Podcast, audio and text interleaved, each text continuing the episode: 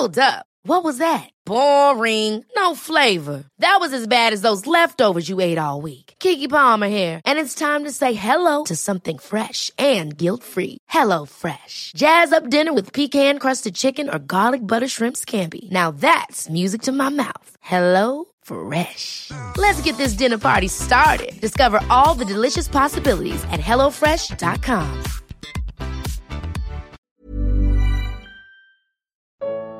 Você não sente nenhum sabor em Jesus?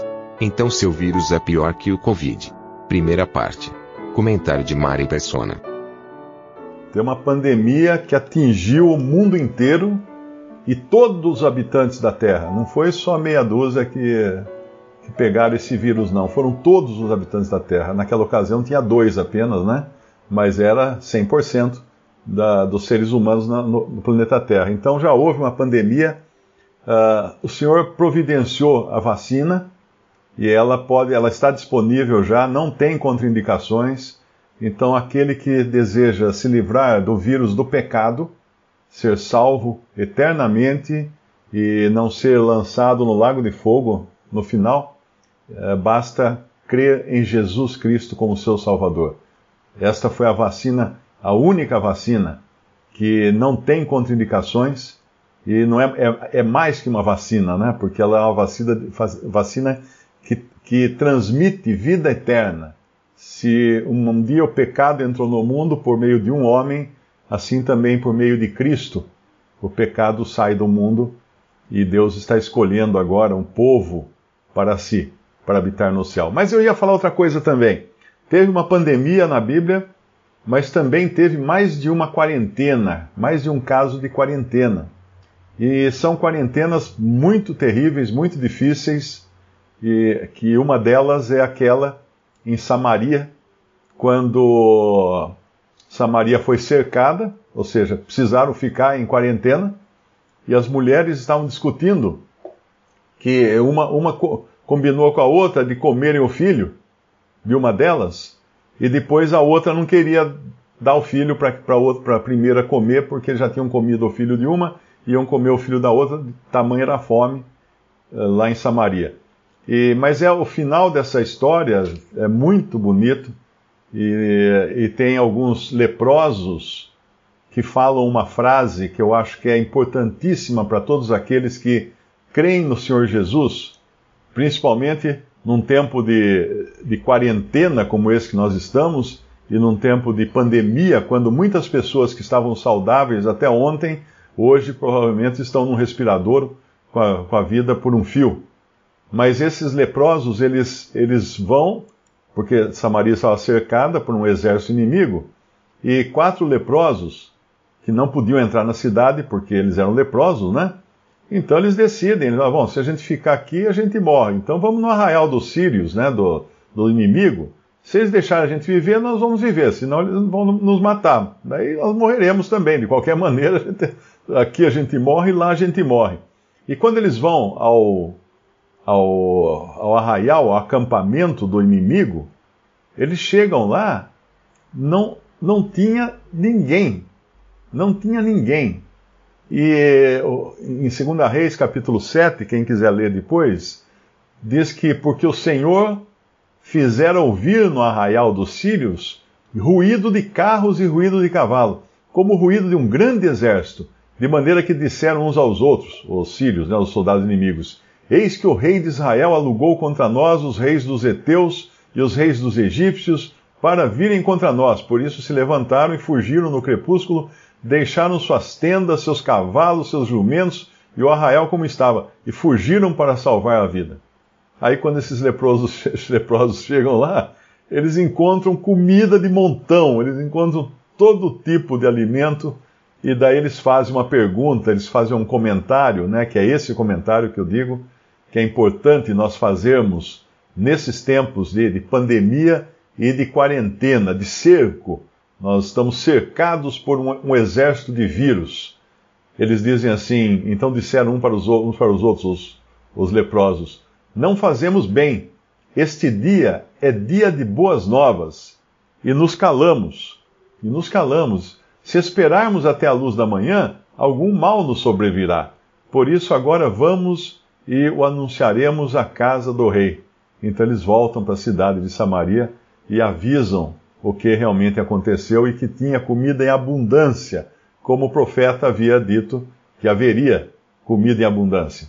E eles foram os que encontraram essa comida. Então fica aí para você ler depois, uh, 2 Reis 7, que é uma história muito bonita de libertação que Deus fez no arraial dos, uh, do, de Israel. Nessa época, uh, o povo de Israel estava dividido em dois povos. O que é chamado Israel, morando em Samaria, era o reino do norte, e os chamados judeus, morando em Jerusalém e arredores. Eu, semana passada, eu comprei salsão. É, salsão é aquele, aquela verdura, né, que tem uma, uns caules bem grossos e crocantes, eles são crocantes, e as folhas parecem folha de salsa, mas bem grandes. Então é um maço, um maço de quase um metro de altura, né? Então comprei, comi, fui comendo né, aos poucos em salada, porque é muita coisa. Aí sobrou só a raiz dele, com os toquinhos dos caules que eu cortei e acabei consumindo. Eu falei, vou jogar fora a raiz, ah, vou, vou pôr aqui na água para ver o que acontece. Aí peguei uma tigelinha, pus na água, que ele ainda tinha um pouco de raiz. Em uma semana, eu fiquei surpreso. Ele virou uma planta, começou a brotar folhas verdes, bonitas, tudo. Eu até aproveitei algumas, aí acabei jogando a raiz fora, não por causa da água, né? não tinha terra aqui, senão eu ia pôr na terra. Eu ainda vou arrumar terra para plantar salsão no apartamento. Mas estava ah, uh, tão bonita, estava mais bonita do que comprar um vaso de ornamental em qualquer floricultura. Estava lindo, porque era verdinha, fresca as folhas. E eu estava pensando aqui que daqueles talos cortados, todos foram cortados, né? não tinha nada, não, não tinha nada de repente sai uma planta nova, muito bonita. E aqui nessa, esse versículo que foi lido, de, de, de eh, Isaías, capítulo 53, é interessante analisar o versículo 2, porque ele diz assim: uh, porque foi subindo como renovo, ou seja, como um broto, um broto, como o broto da minha, do meu salsão, assim, verdinho, fresco, lindo foi subindo como renovo perante ele, perante o próprio Senhor, né? No caso aqui, nós sabemos que ele está falando de Cristo, mas profeticamente. E como raiz de uma, serra, de uma terra seca, não tinha beleza nem formosura. Agora é bom, é bom entender essa passagem pelo seguinte: aos olhos de Deus, ele era um broto, ele era um broto verdejante, um broto fresquinho, brotando. Só que da onde ele veio, que é o que fala na continuidade, né? Como raiz de uma terra seca. Ou seja, ele não obteve qualquer vida ou qualquer nutrição ou qualquer uh, umidade desse mundo. Então ele veio ao mundo sustentado por outra outra origem. Não, não, era, não era daqui. A sua, a sua pessoa não brotou daqui. Brotou da terra seca. Porém, de onde vieram os nutrientes, de onde vieram as coisas, a umidade que fazia esse broto, essa plantinha novinha, tenra, uh, viver? Não era do mundo. Não era do mundo. Ele não tinha raízes no mundo. Ele era humano, o Senhor Jesus, na sua, na sua condição aqui no mundo, ele ele veio como um ser humano, mas sem ligação alguma com esse mundo destruído pelo pecado, esse mundo arruinado pelo pecado. Ele, ele não tinha o pecado original, ele não herdou de José, porque foi, ele foi gerado pelo Espírito Santo no ventre de Maria. E essa geração feita no ventre de Maria é, uma coisa, é um mistério, né?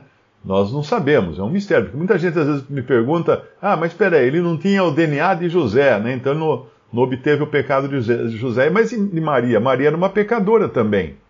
Maria era uma pecadora, porque era descendente de Adão, a não ser que ela veio de outro planeta, como querem alguns que dizem que ela não é pecadora. Mas daí não é desse planeta. Mas é, ela sendo desse planeta, ela é descendente de Adão. E sendo descendente de Adão, ela também tinha o pecado original nela.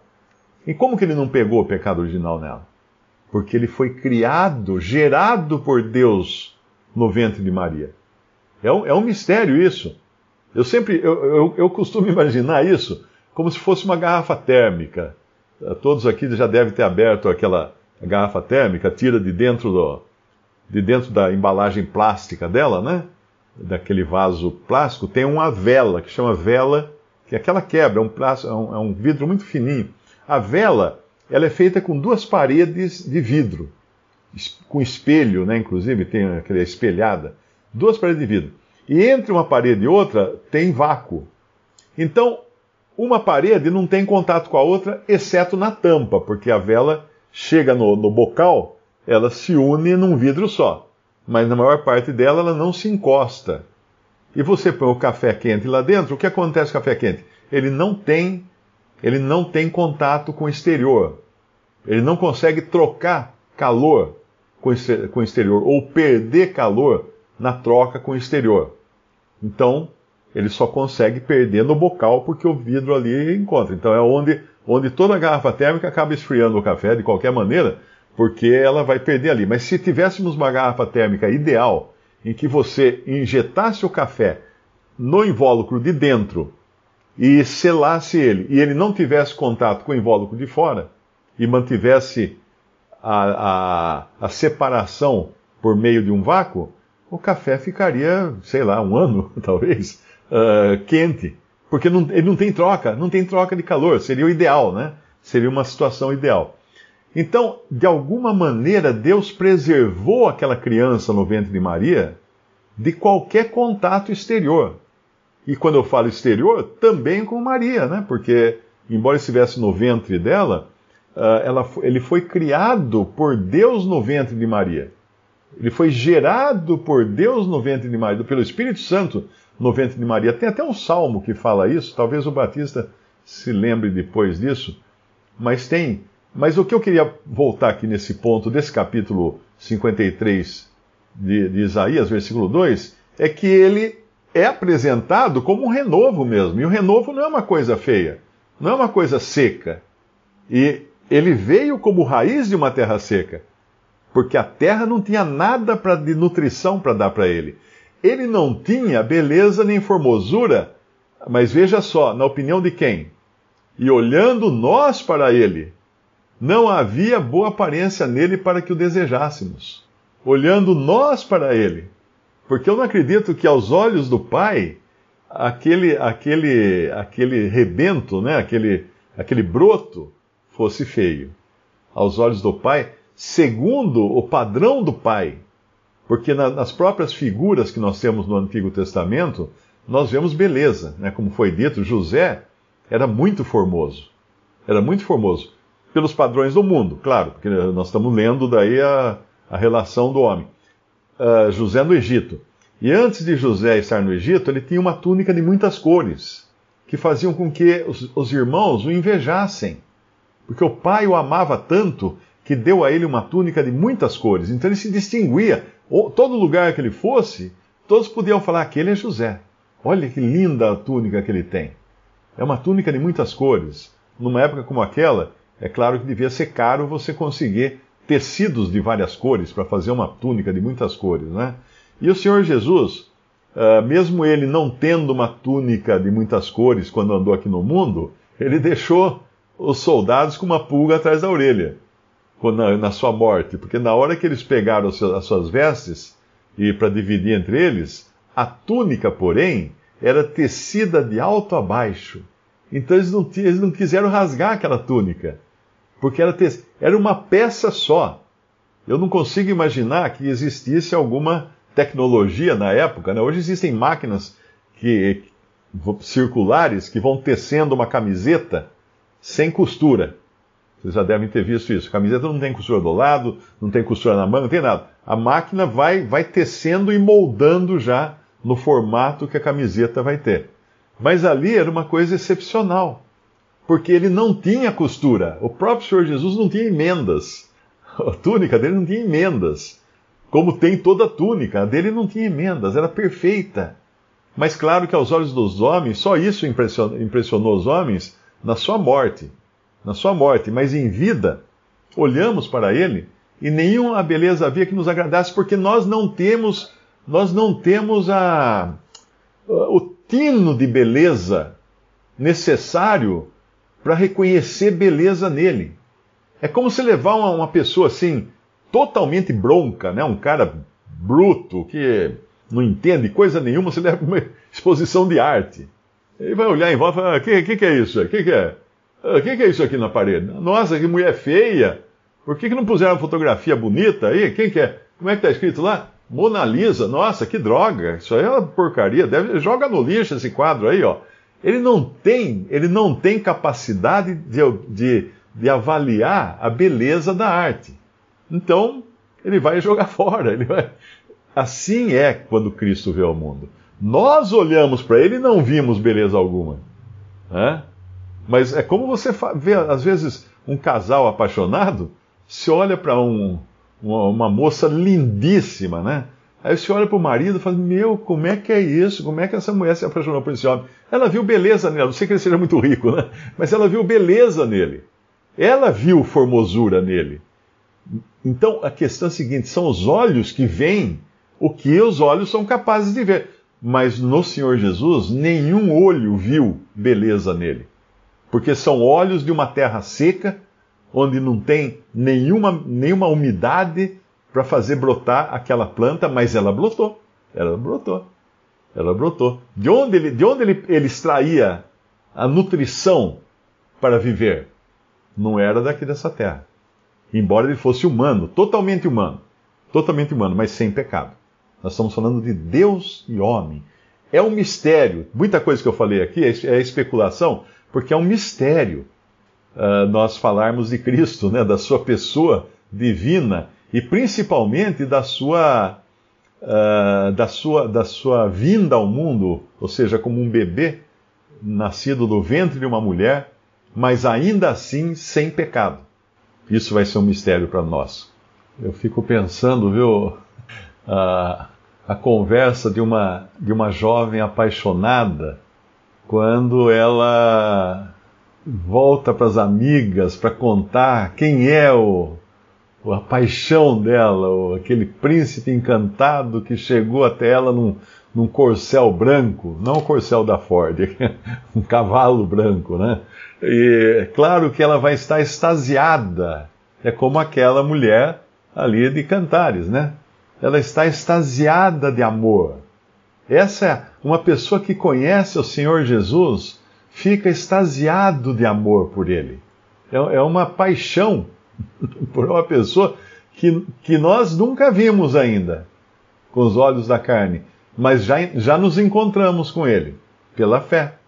Vemos, porém, agora, coroado de honra e glória, aquele, aquele Senhor que foi feito por um pouco menor que os anjos e agora está habitando no céu e com o qual nós vamos habitar. Então, quando um crente eu estava vendo até, uma pessoa mandou para mim, eu nem abro essas coisas, sabe? A pessoa mandou, olha só, uma profecia. Aí a profecia tinha um título assim, né? Um cara, era um vídeo, tinha a cara do, do falso profeta logo na abertura do vídeo, e tinha o título assim: Deus vai fazer uma grande coisa na sua vida. Amigo, o que, que, é isso aí? Você põe no, no, no YouTube para 300 milhões de pessoas que Deus vai fazer uma grande coisa na sua vida? Eh, como? E quem que é? Da vida de quem mesmo que vai fazer? E outra, se a pessoa está esperando Deus fazer uma grande coisa na vida dela, então ela não está esperando pela, pela vinda do Senhor para buscar a sua igreja, pelo arrebatamento. Não, o Senhor não vem ainda, não, porque uh, tem uma, o, o falso profeta aqui falou que vai acontecer uma grande coisa na minha vida, então aguarda um pouquinho aí. Que grande coisa pode ser maior do que a, a, a vinda do Senhor, o nosso encontro com Ele nos ares? Essa é a grande coisa. Essa é a verdadeira profecia. Essa é a verdadeira expectativa do crente. Aquele que veio ao mundo uh, de uma maneira miraculosa, totalmente miraculosa.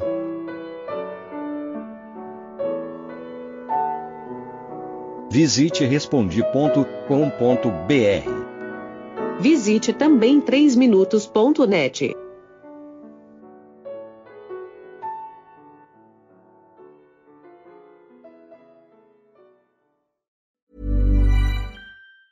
Ever catch yourself eating the same flavorless dinner three days in a row? Dreaming of something better? Well, HelloFresh is your guilt-free dream come true, baby. It's me, Kiki Palmer. Let's wake up those taste buds with hot, juicy pecan-crusted chicken or garlic butter shrimp scampi. Mm. Hello Fresh. Stop dreaming of all the delicious possibilities and dig in at HelloFresh.com. Let's get this dinner party started.